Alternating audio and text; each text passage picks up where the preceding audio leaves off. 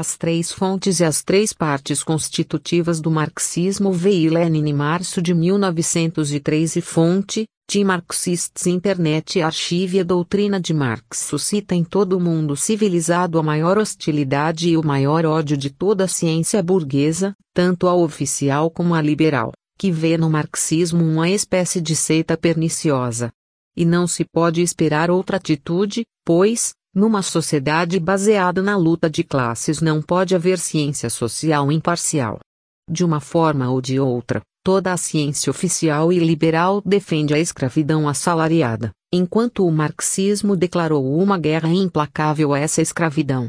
Esperar que a ciência fosse imparcial numa sociedade de escravidão assalariada seria uma ingenuidade tão pueril como esperar que os fabricantes sejam imparciais quanto à questão da conveniência de aumentar os salários dos operários diminuindo os lucros do capital. Mas não é tudo. A história da filosofia e a história da ciência social ensinam com toda clareza que no marxismo não há nada que se assemelhe ao sectarismo, no sentido de uma doutrina fechada em si mesma, petrificada, surgida à margem da estrada real do desenvolvimento da civilização mundial.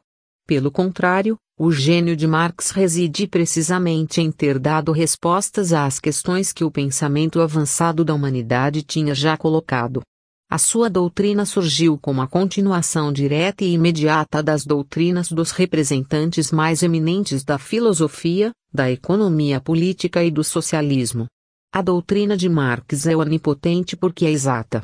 É completa e harmoniosa, dando aos homens uma concepção integral do mundo, inconciliável com toda superstição, com toda reação, com toda defesa da opressão burguesa.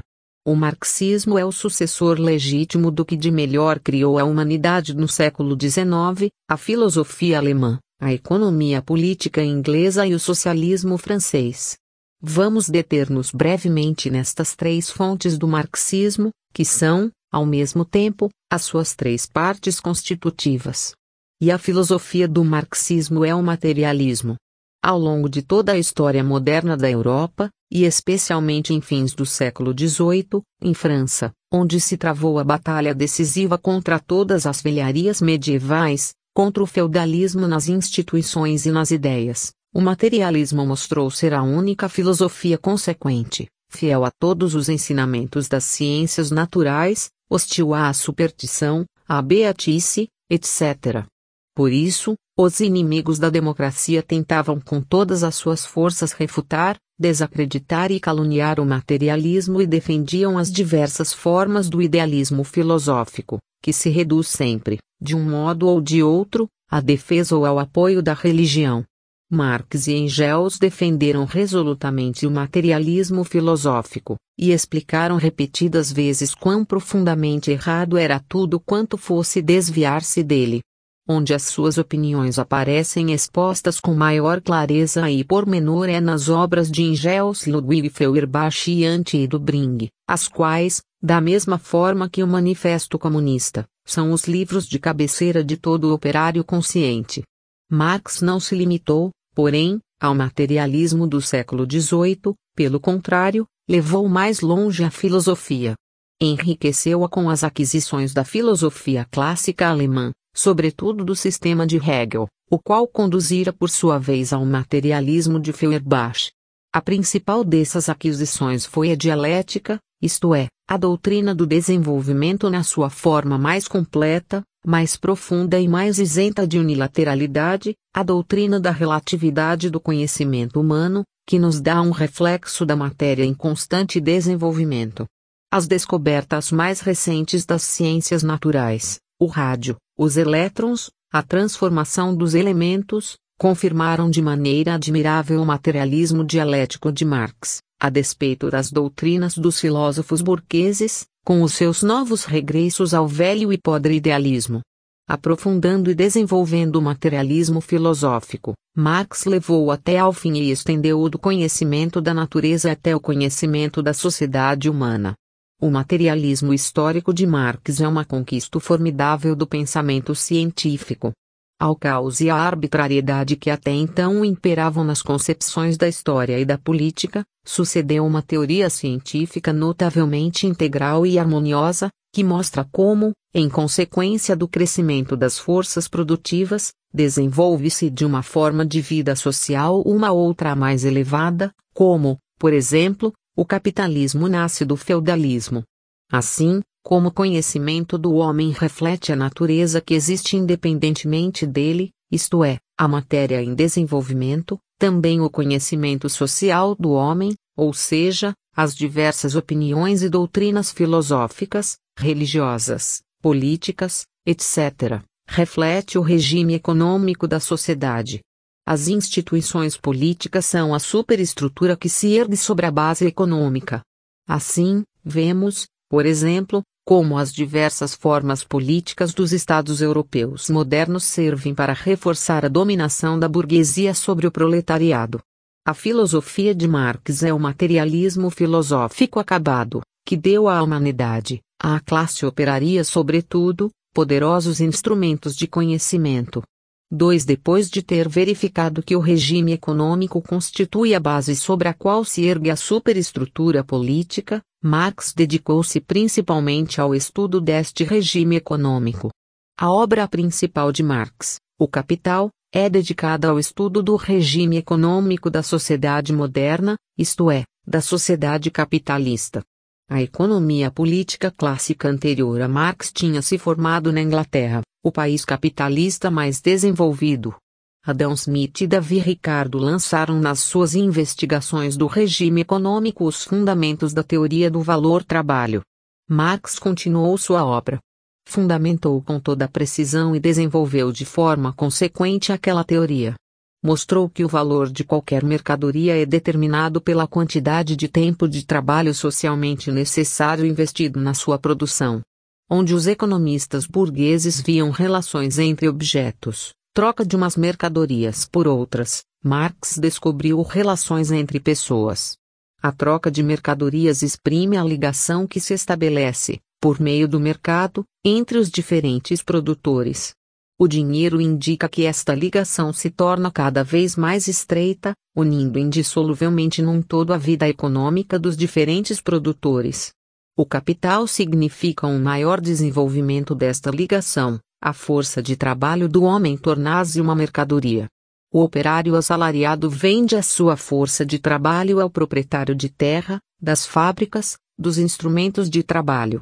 O operário emprega uma parte do dia de trabalho para cobrir o custo do seu sustento e de sua família, salário, durante a outra parte do dia, trabalha gratuitamente, criando para o capitalista a mais-valia, fonte dos lucros fonte da riqueza da classe capitalista. A teoria da mais-valia constitui a pedra angular da teoria econômica de Marx. O capital, criado pelo trabalho do operário, oprime o operário, arruína o pequeno patrão e cria um exército de desempregados.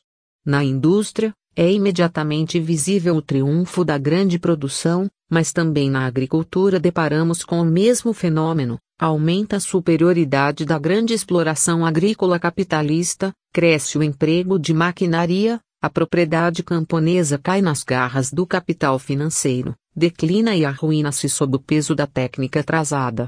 Na agricultura, o declínio da pequena produção reveste-se de outras formas, mas esse declínio é um fato indiscutível. Esmagando a pequena produção, o capital faz aumentar a produtividade do trabalho e cria uma situação de monopólio para os consórcios dos grandes capitalistas.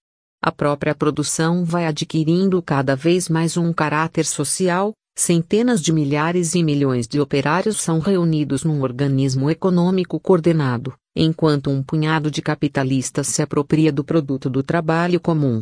Crescem a anarquia da produção, as crises, a corrida louca aos mercados, a escassez de meios de subsistência para as massas da população.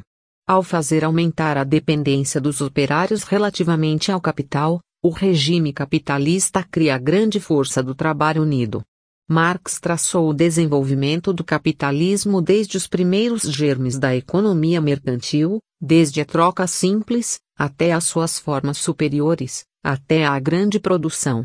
E de ano para ano a experiência de todos os países capitalistas, tanto os velhos como os novos, faz ver claramente a um número cada vez maior de operários a justeza desta doutrina de Marx. O capitalismo venceu no mundo inteiro, mas, esta vitória não é mais do que o prelúdio do triunfo do trabalho sobre o capital. 3. Quando o regime feudal foi derrubado e a livre sociedade capitalista viu a luz do dia, tornou-se imediatamente claro que essa liberdade representava um novo sistema de opressão e exploração dos trabalhadores. Como reflexo dessa opressão e como protesto contra ela, começaram imediatamente a surgir diversas doutrinas socialistas. Mas, o socialismo primitivo era um socialismo utópico. Criticava a sociedade capitalista, condenava-a, amaldiçoava-a, sonhava com a sua destruição, fantasiava sobre um regime melhor, queria convencer os ricos da imoralidade da exploração. Mas, o socialismo utópico não podia indicar uma saída real. Não sabia explicar a natureza da escravidão assalariada no capitalismo, nem descobrir as leis do seu desenvolvimento, nem encontrar a força social capaz de se tornar a criadora da nova sociedade. Entretanto, as tempestuosas revoluções que acompanharam em toda a Europa, e especialmente em França, a queda do feudalismo, da servidão, mostravam cada vez com maior clareza que a luta de classes era a base e a força motriz de todo o desenvolvimento. Nenhuma vitória da liberdade política sobre a classe feudal foi alcançada sem uma resistência desesperada. Nenhum país capitalista se formou sobre uma base mais ou menos livre, mais ou menos democrática, sem uma luta de morte entre as diversas classes da sociedade capitalista. O gênio de Marx está em ter sido o primeiro a ter sabido deduzir daí a conclusão implícita na história universal e em tê-la aplicado consequentemente. Tal conclusão é a doutrina da luta de classes. Os homens sempre foram em política vítimas ingênuas do engano dos outros e do próprio e continuarão a sê-lo enquanto não aprendem a descobrir por trás de todas as frases, declarações e promessas morais, religiosas, políticas e sociais, os interesses de uma ou de outra classe. Os partidários de reformas e melhoramentos ver-se-ão sempre enganados pelos defensores do velho, enquanto não compreenderem que toda instituição velha, por mais bárbara e apodrecida que pareça, se mantém pela força de umas ou de outras classes dominantes. E para vencer a resistência dessas classes só há um meio: encontrar na própria sociedade que nos rodeia, educar e organizar para a luta, os elementos que possam, e, pela sua situação social, devam, formar a força capaz de varrer o velho e criar o novo. Só o materialismo filosófico de Marx indicou ao proletariado a saída da escravidão espiritual em que vegetaram até hoje todas as classes oprimidas. Só a teoria econômica de Marx explicou a situação real do proletariado no conjunto do regime capitalista. No mundo inteiro, da América ao Japão e da Suécia à África do Sul, multiplicam-se as organizações independentes do proletariado. Este se educa e instrui-se travando a sua luta de classe, liberta-se dos preconceitos da sociedade burguesa, adquire uma coesão cada vez maior, aprende a medir o alcance dos seus êxitos, temperam as suas forças e cresce irresistivelmente.